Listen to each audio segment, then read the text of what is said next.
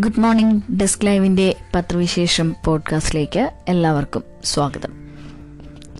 ഇന്ന് ചെറിയ ചില സാങ്കേതിക തടസ്സങ്ങൾ മൂലം മാതൃഭൂമി പത്രത്തിലെ വാർത്തകൾ പങ്കുവയ്ക്കാൻ സാധിക്കില്ല എന്ന് ആദ്യമേ തന്നെ അറിയിക്കട്ടെ. മറ്റു പത്രങ്ങളിലെ പ്രധാന വാർത്തകൾ നോക്കി വരാം. പ്രത്യേകം പറയേണ്ടതില്ല തൃക്കാക്കരയിലെ തെരഞ്ഞെടുപ്പ് റിസൾട്ട് തന്നെയാണ് ഇന്ന് എല്ലാ പത്രങ്ങളുടെയും ലീഡ് വാർത്ത. വ്യത്യസ്തമായ ഫോട്ടോകളോടുകൂടി വ്യത്യസ്തമായ തലക്കെട്ടിൽ എല്ലാ പത്രങ്ങളും ഈ വാർത്ത നൽകിയിരിക്കുന്നു. മനോരമയിലേക്ക് വന്നാൽ ഹൃദയത്തിൽ ഉമ എന്ന തലക്കെട്ടാണ് മനോരമ നൽകിയിരിക്കുന്നത്. തൃക്കാക്കരയിൽ യു ഡി എഫിന് ചരിത്ര വിജയം ഭൂരിപക്ഷം ഇരുപത്തി അയ്യായിരത്തി പതിനാറ് തൃക്കാക്കര ഉപതെരഞ്ഞെടുപ്പിൽ വിജയിച്ച ശേഷം വീട്ടിലെത്തിയ ഉമാ തോമസ് ഭർത്താവ് പി ടി തോമസിന്റെ ഓഫീസ് മുറിയിൽ. അദ്ദേഹത്തിന്റെ ചിത്രത്തിന് മുൻപിൽ വിങ്ങിക്കരയുന്ന ഒരു ഫോട്ടോയാണ്. മറ്റ് പത്രങ്ങളിൽ നിന്ന് വ്യത്യസ്തമായി ഒരു പേഴ്സണൽ ഫോട്ടോയാണ് മനോരമ എന്ന് മുൻപേജിൽ തന്നെ നൽകിയിട്ടുള്ളത്. ഇനി വാർത്തയുടെ വിശദാംശങ്ങളിലേക്ക് വന്നാൽ തൃക്കാക്കരയിലെ ജനം വിധി എഴുതി യു ഡി എഫ് മതി. ഉമാ തോമസിന് ഇരുപത്തി അയ്യായിരത്തി പതിനാറ് വോട്ടിന്റെ ചരിത്ര വിജയം. പി ടി തോമസ് അന്തരിച്ചതിനെ തുടർന്നുള്ള ഉപതെരഞ്ഞെടുപ്പിൽ ഭാര്യ ഉമ നേടിയത് മണ്ഡലത്തിലെ റെക്കോർഡ് ഭൂരിപക്ഷം. മുഖ്യമന്ത്രിയും മന്ത്രിസഭ ഒന്നാകെയും എം എൽ എമാരും മണ്ഡലത്തിൽ തങ്ങി പ്രചാരണം നടത്തിയിട്ടും നിയമസഭയിൽ നൂറ് സീറ്റ് എന്ന ലക്ഷ്യം നേടാൻ എൽ ഡി എഫിന് കഴിഞ്ഞില്ല. ഇരുന്നൂറ്റി മുപ്പത്തിയൊൻപത് ബൂത്തുകളിൽ ഇരുപത്തിനാലിടത്ത് മാത്രമാണ് എൽ ഡി എഫിന്റെ ഡോക്ടർ ജോ ജോസഫ് ലീഡ് നേടിയത്. രണ്ടായിരത്തി ഇരുപത്തിയൊന്നിലെ തെരഞ്ഞെടുപ്പിൽ ഏതാനും ബൂത്തുകളിൽ ലീഡ് നേടിയ എൻ ഡി എ ഇക്കുറി എല്ലായിടത്തും ഭാഗത്തും പിന്നിലായി. പോളിംഗ് ശതമാനം അല്പം കുറഞ്ഞപ്പോൾ വാശിയേറിയ മത്സരമെന്ന് പ്രതീതി ജനിപ്പിച്ചെങ്കിലും വോട്ടെണ്ണലിന്റെ തുടക്കം മുതൽ എല്ലാ റൗണ്ടിലും യു ഡി എഫ് വ്യക്തമായ മേധാവിത്വത്തോടെ കുതിച്ചുകയറി രണ്ടായിരത്തി പതിനൊന്നിൽ ബെന്നി ബഹനാൻ നേടിയ ഇരുപത്തിരണ്ടായിരത്തി നാനൂറ്റി ആറ് വോട്ടിന്റെ ഭൂരിപക്ഷമാണ് ഉമ തിരുത്തിയത്. പി ടി തോമസ് രണ്ടായിരത്തി പതിനാറിൽ പതിനൊന്നായിരത്തി തൊള്ളായിരത്തി തൊണ്ണൂറ്റി ആറ് വോട്ടിന്റെയും രണ്ടായിരത്തി ഇരുപത്തിയൊന്നിൽ പതിനാലായിരത്തി മുന്നൂറ്റി ഇരുപത്തിയൊൻപത് വോട്ടിന്റെയും ഭൂരിപക്ഷമാണ് നേടിയത്. രണ്ടായിരത്തി പത്തൊൻപതിലെ ലോക്സഭാ തെരഞ്ഞെടുപ്പിൽ ഹൈബി ഇടന് തൃക്കാക്കരയിൽ മുപ്പത്തൊന്നായിരത്തി എഴുന്നൂറ്റി എഴുപത്തിയേഴ് വോട്ടിന്റെ ഭൂരിപക്ഷം ലഭിച്ചിരുന്നു. തെരഞ്ഞെടുപ്പ് പ്രവർത്തനങ്ങൾക്ക് നേതൃത്വം നൽകിയ പ്രതിപക്ഷ നേതാവ് വി ഡി സതീശന്റെ വിജയം കൂടിയാണ് ഇത്. മൂന്ന് ഘട്ടങ്ങളിലായി പത്ത് ദിവസത്തോളം മണ്ഡലത്തിൽ ക്യാമ്പ് ചെയ്ത് എൽ ഡി എഫ് പ്രചാരണത്തിന് നേതൃത്വം നൽകിയ മുഖ്യമന്ത്രി പിണറായി വിജയന് ഫലം കനത്ത പ്രഹരമാകുകയും ചെയ്തു നിർദ്ദിഷ്ട സിൽവർ ലൈൻ പാത കടന്നുപോകുന്ന മണ്ഡലത്തിലാണ് തോൽവിയെന്നതും ശ്രദ്ധേയം. കോൺഗ്രസിൽ നിന്ന് മുൻമന്ത്രി കെ വി തോമസിനെ സ്വന്തം പക്ഷത്തെത്തിച്ചതും ഇടതിന് ഗുണം ചെയ്തില്ല. മറുപക്ഷത്ത് യു ഡി എഫ് മുൻപെങ്ങുമില്ലാത്ത വിധം ഒത്തൊരുമയോടെ പ്രവർത്തിക്കുകയും പി ടി തോമസിനോട് വോട്ടർമാർക്കുണ്ടായിരുന്ന വൈകാരിക അടുപ്പം ഉമ്മയ്ക്ക് തുണയാവുകയും ചെയ്തു. പ്രസാദാത്മകമായ പ്രചാരണ ശൈലിയും സ്വീകാര്യത നേടി. രണ്ടായിരത്തി ഇരുപത്തിയൊന്നിൽ പതിമൂവായിരത്തി എണ്ണൂറ്റി തൊണ്ണൂറ്റിയേഴ് വോട്ട് നേടിയ ട്വന്റി ട്വന്റി ഇക്കുറി സ്ഥാനാർത്ഥിയെ നിർത്താതിരുന്നതും യു ഡി എഫിന് മെച്ചമായി. ഈ നിയമസഭയിൽ കോൺഗ്രസിന്റെ ആദ്യ വനിതാ എം എൽ എ ആണ് ഉമ. യു ഡി എഫ് നിരയിൽ കെ കെ രമയ്ക്ക് കൂട്ട്. വിജയം പിടിക്കും വിജയം പി ടിക്ക് സമർപ്പിക്കുന്നുവെന്ന് ഉമാ തോമസ് പ്രതികരിച്ചു. പാർട്ടി ഏൽപ്പിച്ച ജോലി ഭംഗിയായി നിർവഹിച്ചെന്ന് ഡോക്ടർ ജോ ജോസഫും തെരഞ്ഞെടുപ്പിലെ പ്രകടനത്തിനൊത്തുള്ള മെച്ചമുണ്ടായില്ലെന്ന് എൻ ഡി എ സ്ഥാനാർത്ഥി എൻ രാധാകൃഷ്ണനും പ്രതികരിച്ചു. പ്രതികരിക്കാതെ മുഖ്യമന്ത്രി തെരഞ്ഞെടുപ്പ് ഫലത്തോട് മുഖ്യമന്ത്രി പിണറായി വിജയൻ പ്രതികരിച്ചില്ല. എൽ ഡി എഫ് വൻ തോൽവിയിലേക്ക് നീങ്ങുമ്പോൾ അദ്ദേഹം എ കെ ജി സെന്ററിലെത്തി സി പി എം സംസ്ഥാന സെക്രട്ടേറിയറ്റ് യോഗത്തിൽ പങ്കെടുത്തു. എന്നാൽ നേരിട്ടോ പ്രസ്താവനയിലൂടെയോ പ്രതികരിക്കാൻ തയ്യാറായില്ല. സമൂഹമാധ്യമങ്ങളിലും പ്രതികരണമുണ്ടായില്ല. വോട്ട് നില ഇങ്ങനെയാണ്. ഉമാ തോമസിന് എഴുപത്തിരണ്ടായിരത്തി എഴുന്നൂറ്റി എഴുപത് വോട്ട്. ഡോക്ടർ ജോ ജോസഫിന് നാൽപ്പത്തി ഏഴായിരത്തി എഴുന്നൂറ്റി അൻപത്തിനാല് വോട്ട് എൻ രാധാകൃഷ്ണന് പന്ത്രണ്ടായിരത്തി തൊള്ളായിരത്തി അൻപത്തിയേഴ് വോട്ട്. ഇനി മറ്റു വാർത്തകളിലേക്ക് വന്നാൽ ഏറെക്കുറെ എല്ലാ പത്രങ്ങളുടെയും മുൻപേജിൽ ഭൂരിഭാഗം സ്ഥലത്തും ഈ വാർത്ത തന്നെയാണ്. തെരഞ്ഞെടുപ്പിന്റെ എല്ലാ തരത്തിലുള്ള വിശകലനങ്ങളും ഉൾപേജുകളിലും നമുക്ക് വായിക്കാം. ഇനി മറ്റു വാർത്തകൾ കൂടി പരിശോധിക്കുകയാണെങ്കിൽ ഒരു പ്രധാന വാർത്ത ഇതാണ്. വനമേഖലയ്ക്ക് ചുറ്റും ഒരു കിലോമീറ്റർ ലോല മേഖല നിർബന്ധമെന്ന് സുപ്രീം കോടതി സംരക്ഷിത വനമേഖലയ്ക്ക് ചുറ്റും ഒരു കിലോമീറ്റർ പരിസ്ഥിതി ലോല മേഖല ആയി നിർബന്ധമായും ഉണ്ടായിരിക്കണമെന്ന് സുപ്രീം കോടതി വ്യക്തമാക്കി. ഇത്തരം E S E S Z മേഖലയിൽ സ്ഥിരം കെട്ടിടങ്ങളോ ദേശീയ വന്യജീവി സങ്കേതം ദേശീയ പാർക്കുകൾ എന്നിവിടങ്ങളിൽ ഖനനമോ പാടില്ലെന്നും കോടതി വിധിച്ചു. ഇതുപ്രകാരം നിലവിലെ ഇ എസ് എൻ മേഖലയിൽ നിലനിൽക്കുന്ന കെട്ടിടങ്ങളെക്കുറിച്ചും നിർമ്മിതികളെക്കുറിച്ചും സർവേ നടത്തി മൂന്ന് മാസത്തിനകം റിപ്പോർട്ട് നൽകാനും വനം വകുപ്പ് അധികൃതരോട് നിർദ്ദേശിച്ചു. ഒരു കിലോമീറ്റർ പരിസ്ഥിതിലോല മേഖല നിർബന്ധമാണെന്ന വിധി നിലവിൽ അതിലധികം ബഫർ സോൺ നിശ്ചയിച്ചിരിക്കുന്ന മേഖലകൾക്ക് ബാധകമാകില്ലെന്നും ജഡ്ജിമാരായ L Nageswar Rao B R Gavai Aniruddha Bose എന്നിവരുൾപ്പെട്ട bench വ്യക്തമാക്കി. ചുരുക്കത്തിൽ നിലവിലുള്ള ബഫർ സോണുകളും ഇ എസ് എഡ് മേഖലകൾക്കും മേഖലകളും നിലനിൽക്കും. നീലഗിരിയിലെ വനനശീകരണത്തിനെതിരെ നിയമയുദ്ധം നടത്തി ശ്രദ്ധ നേടിയ പരേതനായ ടി എൻ ഗോദവർമ്മൻ തിരുമുൽപ്പാട് നൽകിയ ഹർജിയിലെ അപേക്ഷകളും റിപ്പോർട്ടുകളുമാണ് കോടതി പരിഗണിച്ചത്. കോവിഡ് വീണ്ടും പടരുന്നു. ഒരിടവേളയ്ക്ക് ശേഷം രാജ്യത്ത് വീണ്ടും കോവിഡ് കേസുകൾ വർദ്ധിക്കുന്നതിന്റെ വ്യക്തമായ സൂചന ഇന്നലെ ഒറ്റ ദിവസം നാലായിരത്തി നാൽപ്പത്തിയൊന്ന് പേർ പുതുതായി പോസിറ്റീവായി. നിലവിൽ ഇരുപത്തിയൊന്നായിരത്തി നൂറ്റി എഴുപത്തിയേഴ് പേർ ചികിത്സയിലുണ്ട്. ഇതോടെ രാജ്യത്തെ ആകെ കേസുകളുടെ എണ്ണം നാല് പോയിന്റ് മൂന്ന് ഒന്ന് കൂടിയായി. കഴിഞ്ഞ ദിവസം പത്ത് കോവിഡ് പത്ത് കോവിഡ് മരണം കൂടി റിപ്പോർട്ട് ചെയ്തു. മൂന്ന് മാസത്തോളം കേസുകൾ കുറഞ്ഞു നിന്നെങ്കിലും ഒരാഴ്ചയായി ഗണ്യമായ വർധനയുണ്ടെന്ന് കേന്ദ്ര ആരോഗ്യ സെക്രട്ടറി സംസ്ഥാനങ്ങൾക്ക് അയച്ച കത്തിൽ വ്യക്തമാക്കി. കോവിഡ് പോസിറ്റിവിറ്റി പോയിന്റ് അഞ്ച് ആറ് ശതമാനം എന്നത് പോയിന്റ് ഏഴ് മൂന്ന് ശതമാനമായി വർദ്ധിച്ചു. രാജ്യത്ത് പുതുതായി റിപ്പോർട്ട് ചെയ്ത കേസുകളുടെ മുപ്പത്തിയൊന്ന് ശതമാനം കേരളത്തിൽ നിന്നാണെന്ന് കത്തിൽ പറയുന്നു. സംസ്ഥാനത്ത് വീണ്ടും ആയിരത്തിനു മുകളിൽ. സംസ്ഥാനത്ത് തുടർച്ചയായി നാലാം ദിവസവും കോവിഡ് ബാധിതരുടെ എണ്ണം ആയിരത്തിനു മുകളിൽ. ഓരോ ദിവസവും എണ്ണം കൂടുന്നുമുണ്ട്. ഇന്നലെ ആയിരത്തി നാനൂറ്റി അറുപത്തി അഞ്ച് പേർക്കാണ് കോവിഡ് സ്ഥിരീകരിച്ചത്. ഉത്തരാഖണ്ഡ് മുഖ്യമന്ത്രി ധാമിക്ക് വൻ വിജയം നേടിയത് തൊണ്ണൂറ്റിരണ്ട് പോയിന്റ് നാല് ശതമാനം വോട്ട്.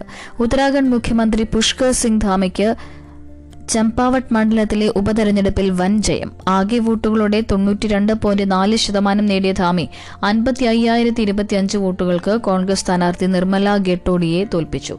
കോൺഗ്രസിന് മൂവായിരത്തി ഇരുന്നൂറ്റി മുപ്പത്തിമൂന്ന് വോട്ടാണ് കിട്ടിയത്.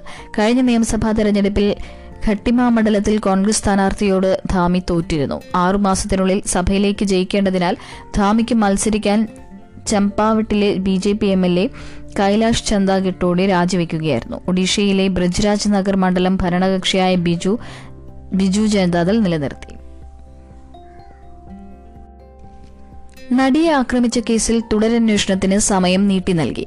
നടിയെ ആക്രമിച്ച കേസിൽ തുടരന്വേഷണം പൂർത്തിയാക്കാൻ ഹൈക്കോടതി നാൽപ്പത്തിയൊന്ന് ദിവസം കൂടി നീട്ടി നൽകി. ജൂലൈ പതിനഞ്ചിന് മുൻപ് വിചാരണ കോടതിയിൽ റിപ്പോർട്ട് സമർപ്പിക്കണം. പ്രോസിക്യൂഷന്റെ ഹർജി പരിഗണിച്ചാണ് ജസ്റ്റിസ് കൌസർ എടപ്പകത്തിന്റെ ഉത്തരവ്. സമയം നീട്ടണമെന്ന അതിജീവിതയും ആവശ്യപ്പെട്ടിരുന്നു. ഫോണിലെ വിവരം വീണ്ടെടുക്കാനും ഡിജിറ്റൽ രേഖകൾ പരിശോധിക്കാനും സമയം വേണമെന്ന് ചൂണ്ടിക്കാട്ടിയാണ് പ്രോസിക്യൂഷൻ കോടതിയെ സമീപിച്ചത്. നേരത്തെ നീട്ടി നൽകിയ സമയം മെയ് മുപ്പതിന് അവസാനിച്ചിരുന്നു. ആര്യസമാജത്തിന്റെ വിവാഹ സർട്ടിഫിക്കറ്റ് അംഗീകരിക്കില്ല എന്ന് സുപ്രീം കോടതി ആര്യസമാജത്തിന്റെ വിവാഹ സർട്ടിഫിക്കറ്റ് തെളിവായി അംഗീകരിക്കാനാകില്ലെന്ന് സുപ്രീം കോടതി വിവാഹ സർട്ടിഫിക്കറ്റ് നൽകൽ ആര്യസമാജത്തിന്റെ ജോലിയല്ലെന്നും ബന്ധപ്പെട്ട ഉദ്യോഗസ്ഥരുടേതാണെന്നും ജസ്റ്റിസുമാരായ അജയ് രസ്തോഗിയും ബി വി നാഗരത്നയും നിരീക്ഷിച്ചു. പ്രായപൂർത്തിയാകാത്ത പെൺകുട്ടിയെ തട്ടിക്കൊണ്ടുപോയി ബലാത്സംഗം ചെയ്ത കേസിൽ പ്രതിയും ഇരയും വിവാഹിതരെന്ന വാദം സ്ഥാപിക്കാൻ അഭിഭാഷകൻ ആര്യസമാജം അനുവദിച്ച വിവാഹ സർട്ടിഫിക്കറ്റ് ഹാജരാക്കിയപ്പോഴായിരുന്നു പ്രതികരണം. വിവാഹം നടത്തുമ്പോൾ ആര്യ സമാജവും സമാന സംഘടനകളും സ്പെഷ്യൽ മാരേജ് ആക്ടിലെ വ്യവസ്ഥ കർശനമായി പാലിക്കണമെന്ന് മധ്യപ്രദേശ് ഹൈക്കോടതി അടുത്തിടെ ഉത്തരവിട്ടിരുന്നു. ഇ പി എഫ് പലിശ നിരക്ക് വീണ്ടും വെട്ടിക്കുറച്ചു. ബോർഡ് തീരുമാനത്തിന് കേന്ദ്ര അംഗീകാരം. സ്വകാര്യ സ്ഥാപനങ്ങളിലും സംരംഭങ്ങളിലുമായി തൊഴിലെടുക്കുന്ന അഞ്ചു കോടിയോളം പേർക്ക് തിരിച്ചടിയേകി ഇ പി എഫ് പലിശ നിരക്ക് കേന്ദ്ര സർക്കാർ വീണ്ടും വെട്ടിക്കുറച്ചു. എട്ട് പോയിന്റ് അഞ്ച് ശതമാനത്തിൽ നിന്ന് എട്ട് പോയിന്റ് ഒന്ന് ശതമാനമായാണ് പലിശ നിരക്ക് കുറച്ചത്. രണ്ടായിരത്തി ഇരുപത്തിയൊന്ന് ഇരുപത്തിരണ്ടിൽ പലിശ എട്ട് പോയിന്റ് ഒന്ന് ശതമാനമാക്കാൻ E P F trustee board യോഗം മാർച്ചിൽ ശുപാർശ ചെയ്തിരുന്നു. കഴിഞ്ഞ നാല് ദശക കാലയളവിലെ ഏറ്റവും കുറഞ്ഞ നിരക്കാണിത്.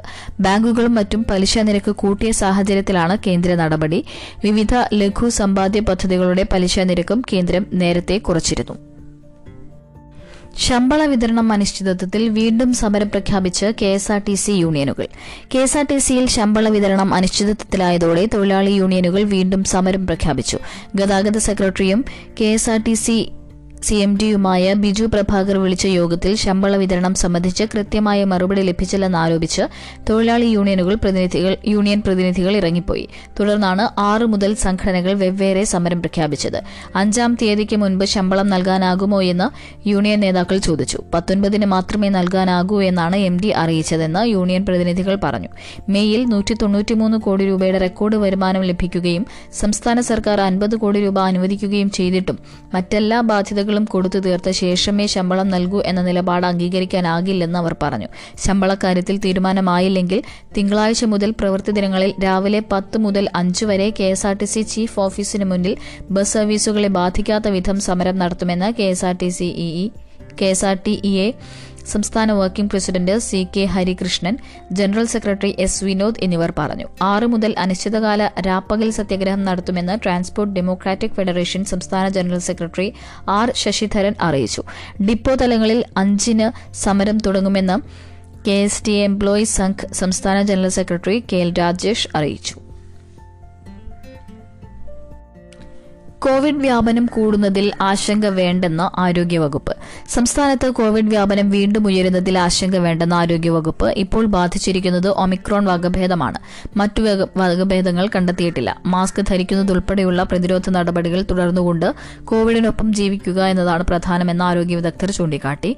ഇതിനൊപ്പം ശക്തമായ ബോധവൽക്കരണവും നടത്തണമെന്ന് ഉന്നതതല യോഗത്തിൽ മന്ത്രി വീണ ജോർജ് നിർദ്ദേശിച്ചു. കോവിഡ് വ്യാപനം കുറഞ്ഞതോടെ പലരും പ്രതിരോധ വാക്സിൻ എടുക്കാൻ മടിക്കുന്നുണ്ട്. ഇത് ദോഷം വാക്സിന്റെ രണ്ടാം ഡോസും കരുതൽ ഡോസും എടുക്കാൻ അർഹരായവർ അതെടുക്കണം. സ്കൂൾ തുറന്ന സാഹചര്യത്തിൽ എല്ലാ കുട്ടികൾക്കും വാക്സിൻ എടുക്കാനുള്ള നടപടികൾ വിദ്യാഭ്യാസ വകുപ്പുമായി ആലോചിച്ച് നടപ്പിലാക്കും. പ്രാദേശികമായി വാക്സിൻ എടുക്കാത്തവരുടെ കണക്ക് ശേഖരിക്കാനും വാക്സിൻ എടുക്കുന്നു എന്ന് ഉറപ്പാക്കാനും ഫീൽഡ് വർക്കർമാരെ ചുമതലപ്പെടുത്തും. നല്ല ഭക്ഷണത്തിന് വിശന്ന് ഇന്ത്യ. രാജ്യത്തെ എഴുപത്തിയൊന്ന് ശതമാനം പേരും ആരോഗ്യകരമായ ഭക്ഷണക്രമത്തിന് വകയില്ലാത്തവരാണെന്ന് പഠനം. മോശം ഭക്ഷണം മൂലമുണ്ടാകുന്ന രോഗങ്ങൾ പിടിപെട്ട് വർഷം തോറും പതിനേഴ് ലക്ഷം പേർ ഇന്ത്യയിൽ മരിക്കുന്നതായും centre for science and environment down to earth magazine എന്നിവർ പുറത്തിറക്കിയ പഠനത്തിൽ പറയുന്നു. ആരോഗ്യകരമായ ഭക്ഷണം താങ്ങാൻ കഴിയാത്തവരുടെ ആഗോള ശരാശരി നാൽപ്പത്തിരണ്ട് ശതമാനമാണ്. ശ്വാസകോശ സംബന്ധമായ അസുഖങ്ങൾ പ്രമേഹം അർബുദം ഹൃദയാഘാതം ഹൃദ്രോഗം തുടങ്ങിയവയ്ക്ക് മോശപ്പെട്ട ഭക്ഷണം കാരണമാകുന്നു. ഇരുപത് വയസ്സിന് മുകളിലുള്ളവർ പ്രതിദിനം ഇരുന്നൂറ് ഗ്രാം പഴങ്ങളെങ്കിലും കഴിക്കേണ്ട സ്ഥാനത്ത് ഇന്ത്യയിൽ മുപ്പത്തി അഞ്ച് പോയിന്റ് എട്ട് ഗ്രാം പഴങ്ങൾ മാത്രമാണ് കഴിക്കുന്നത്. പച്ചക്കറികളുടെ കാര്യത്തിൽ പ്രതിദിനം മുന്നൂറ് ഗ്രാം കഴിക്കേണ്ടിടത്ത് ഇന്ത്യയിൽ നൂറ്റി അറുപത്തിയെട്ട് പോയിന്റ് ഏഴ് ഗ്രാം മാത്രം. പഴങ്ങൾ പച്ചക്കറികൾ ധാന്യങ്ങൾ എന്നിവ കൂടുതൽ ഭക്ഷണത്തിൽ ഉൾപ്പെടുത്താൻ ഉൾപ്പെടുത്താനും സംസ്കരിച്ച മാംസം റെഡ് മീറ്റ് മധുരപാനീയങ്ങൾ എന്നിവ പരമാവധി കുറയ്ക്കാനും പഠനം ശുപാർശ ചെയ്യുന്നു. ബലപ്രയോഗത്തിലൂടെയല്ലാത്ത മതമാറ്റം തെറ്റല്ല എന്ന് ഡൽഹി ഹൈക്കോടതി.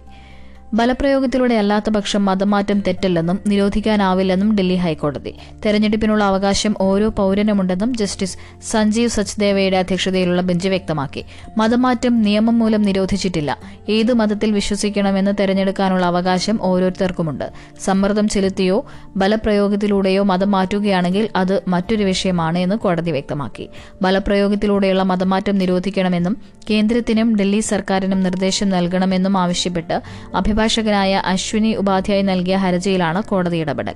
സമ്മാനങ്ങൾ വാഗ്ദാനം ചെയ്തും ഭീഷണിപ്പെടുത്തിയുമുള്ള മതമാറ്റം നിരോധിക്കണമെന്നായിരുന്നു ആവശ്യം. ആളുകളെ കൂട്ടമായി മതമാറ്റുന്നുവെന്ന ആരോപണവും ഹർജി ഉയർത്തി.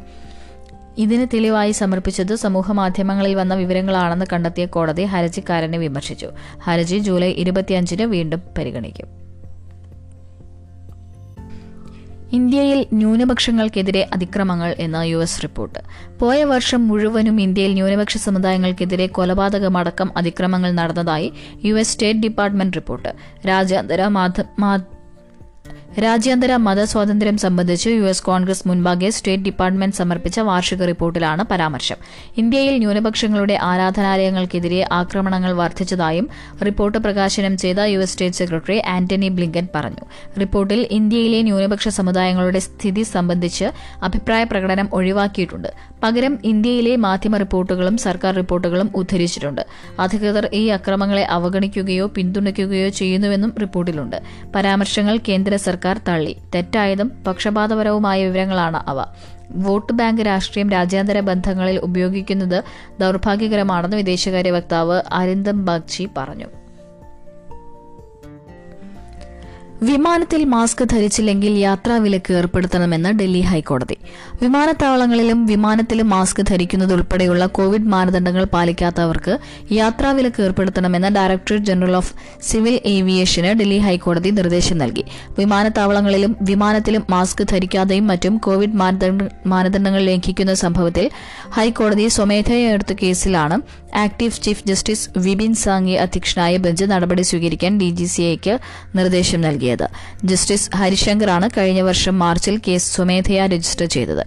കൊൽക്കത്തയിൽ നിന്ന് ഡൽഹിയിലേക്കുള്ള യാത്രയ്ക്കിടെ മാസ്ക് ധരിക്കാൻ യാത്രികർ വിസമ്മതിക്കുന്നതും മറ്റും കോവിഡ് മാനദണ്ഡങ്ങൾ ലംഘിക്കുന്നതും നേരിൽ കണ്ട പശ്ചാത്തലത്തിലാണ് അദ്ദേഹം കേസ് രജിസ്റ്റർ ചെയ്തത്. കോവിഡ് മാനദണ്ഡങ്ങൾ പാലിക്കാൻ വിമാന കമ്പനികൾക്കും മറ്റും നിലവിൽ നിർദ്ദേശം നൽകിയിട്ടുണ്ടെന്ന് ഡിജിസിയെ കോടതിയെ അറിയിച്ചു. എല്ലാ പള്ളികളിലും ശിവലിംഗം തിരയുന്നത് എന്തിന് എന്ന ഭാഗവതിന്റെ പ്രസ്താവന ചർച്ചയാകുന്നു. എല്ലാ പള്ളികളിലും ശിവലിംഗം തിരിയുന്നത് എന്തിനെന്ന ആർ എസ് എസ് അധ്യക്ഷൻ മോഹൻ ഭാഗവതിന്റെ പ്രസ്താവനയെ അനുകൂലിച്ചും പ്രതികൂലിച്ചും ചർച്ച സജീവം. രാഷ്ട്രീയ പ്രതിയോഗികളും പ്രസ്താവന സ്വാഗതം ചെയ്തെങ്കിലും മറ്റു ചിലർ ഇരട്ടത്താപ്പെന്നാണ് വിശേഷിപ്പിച്ചത്. സംഘ നിലപാടിന്റെ തുടർച്ചയാണ് ഭാഗവതിന്റെ വാക്കുകളെന്നാണ് സംഘപരിവാർ അനുകൂലികൾ പറയുന്നത്. ആർ എസ് എസ് എല്ലായ്പ്പോഴും കാശി മധുര ക്ഷേത്ര വികസനത്തിന് അനുകൂലമാണ്. എന്നാൽ രാജ്യത്തെ സമാധാന അന്തരീക്ഷത്തെ തകർക്കാൻ സൗഹാർദ്ദപരമായിട്ടാകണം തകർക്കാതെ സൗഹാർദ്ദപരമായിട്ടാകണം അതെന്ന് സംഘപരിവാർ നേതാക്കൾ വിശദീകരിച്ചു. ശിവലിംഗ പള്ളി പ്രസ്താവന സാധാരണ ജനങ്ങളെയല്ല ബി ജെ പി പ്രവർത്തകരുദ്ദേശിച്ചാണെന്ന് കോൺഗ്രസ് പറഞ്ഞു. ഇന്ത്യയുടെ അഖണ്ഡതയും ഐക്യവുമാണ് മറ്റെന്തിനേക്കാളും വലുതെന്ന് ഭാഗവത് ബി ജെ പി പ്രവർത്തകർക്ക് പറഞ്ഞുകൊടുക്കണമെന്ന് കോൺഗ്രസ് നേതാവ് വിവേക് ടാങ്ക ആവശ്യപ്പെട്ടു. ഇന്ത്യയിലെ ജനങ്ങൾ എല്ലാം മനസ്സിലാക്കുന്നവരാണ്. ഭക്ഷ്യ ഇന്ധനവില തൊഴിലില്ലായ്മ സ്ത്രീ ശാക്തീകരണം പിന്നാക്ക വിഭാഗങ്ങളുടെ ക്ഷേമം തുടങ്ങിയവയാണ് പ്രധാനം. അല്ലാതെ ജനങ്ങളെ വഴിതിരിച്ചുവിടുകയല്ല വേണ്ടതെന്നും അദ്ദേഹം പറഞ്ഞു.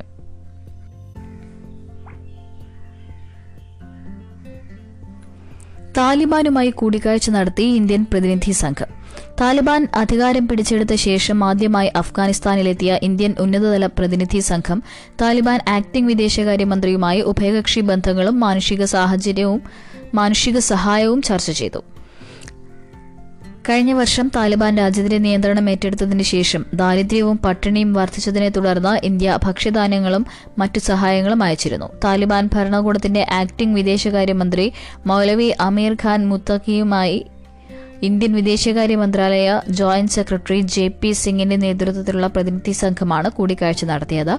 പാകിസ്ഥാൻ അഫ്ഗാനിസ്ഥാൻ ഇറാൻ എന്നീ രാജ്യങ്ങളുടെ ചുമതലയുള്ള ജോയിന്റ് സെക്രട്ടറിയായ ജെ പി സിംഗിന്റെ നേതൃത്വത്തിലുള്ള ഇന്ത്യൻ പ്രതിനിധി സംഘം വ്യാഴാഴ്ചയാണ് കാബൂളിലെത്തിയത്. ഇതൊക്കെയാണ് പ്രധാനമായും പത്രങ്ങളിൽ ഇന്ന് കാണാൻ കഴിയുന്ന വാർത്തകൾ. തൃക്കാക്കര ഉപതെരഞ്ഞെടുപ്പിന്റെ ഫലത്തിന്റെ വിശകലനങ്ങളാണ് പ്രധാനമായും ഇന്നത്തെ എല്ലാ പത്രങ്ങളുടെയും ഉൾപേജുകൾ ഭൂരിഭാഗവും കയറിയിരിക്കുന്നത് അതുമായി ബന്ധപ്പെട്ട വിശദമായ റിപ്പോർട്ടുകൾ വായിക്കാം. ഓരോ പ്രചാരണം മുതൽ ഇതുവരെ റിസൾട്ട് വന്ന ദിവസം വരെയുള്ള പ്രതികരണങ്ങളടക്കം വ്യത്യസ്തമായ വിശകലനങ്ങൾ ഓരോ പത്രങ്ങളും നൽകിയിരിക്കുന്നു. ബി ജെ പിക്ക് കെട്ടിവെച്ച കാശ് പോലും നഷ്ടമായി എന്നാണ് റിപ്പോർട്ട്. ബി ജെ പിക്ക് കെട്ടിവെച്ച കാശ് പോയി സംസ്ഥാന വൈസ് പ്രസിഡന്റ് എൻ രാധാകൃഷ്ണൻ മത്സരിച്ചിട്ടും ഒൻപത് പോയിന്റ് അഞ്ച് ഏഴ് ശതമാനം വോട്ട് നേടാനേ പാർട്ടിക്ക് കഴിഞ്ഞുള്ളൂ. പോൾ ചെയ്ത വോട്ടിന്റെ ആറിലൊന്ന് നേടിയാലേ കെട്ടിവെച്ച കാശ് ലഭിക്കൂ എന്ന് ലഭിക്കൂ. അതിന് ഇരുപത്തിരണ്ടായിരത്തി അഞ്ഞൂറ്റി അൻപത്തിയെട്ട് വോട്ട് കിട്ടണം. കിട്ടിയതാവട്ടെ പന്ത്രണ്ടായിരത്തി തൊള്ളായിരത്തി അൻപത്തിയേഴ് വോട്ട്. രണ്ടായിരത്തി ഇരുപത്തി ഒന്നിലും പാർട്ടിക്ക് കെട്ടിവെച്ച കാശ് പോയിരുന്നു. ഇക്കുറി അന്നത്തേതിലും രണ്ടായിരത്തി അഞ്ഞൂറ്റി ഇരുപത്തി ആറ് വോട്ട് കുറഞ്ഞു എന്നുള്ളതാണ്. ഇത്തരത്തിൽ തെരഞ്ഞെടുപ്പ് ഫലത്തെ നൂലിഴകേറി പരിശോധിച്ചിട്ടുണ്ട് എല്ലാ മാധ്യമങ്ങളും. അപ്പോൾ ഇന്നത്തെ പത്രവിശേഷം പോഡ്കാസ്റ്റ് ഇവിടെ പൂർണമാവുകയാണ്. എല്ലാവർക്കും നല്ല ഒരു ദിവസം ആശംസിച്ചുകൊണ്ട് നിർത്തുന്നു. നമസ്കാരം.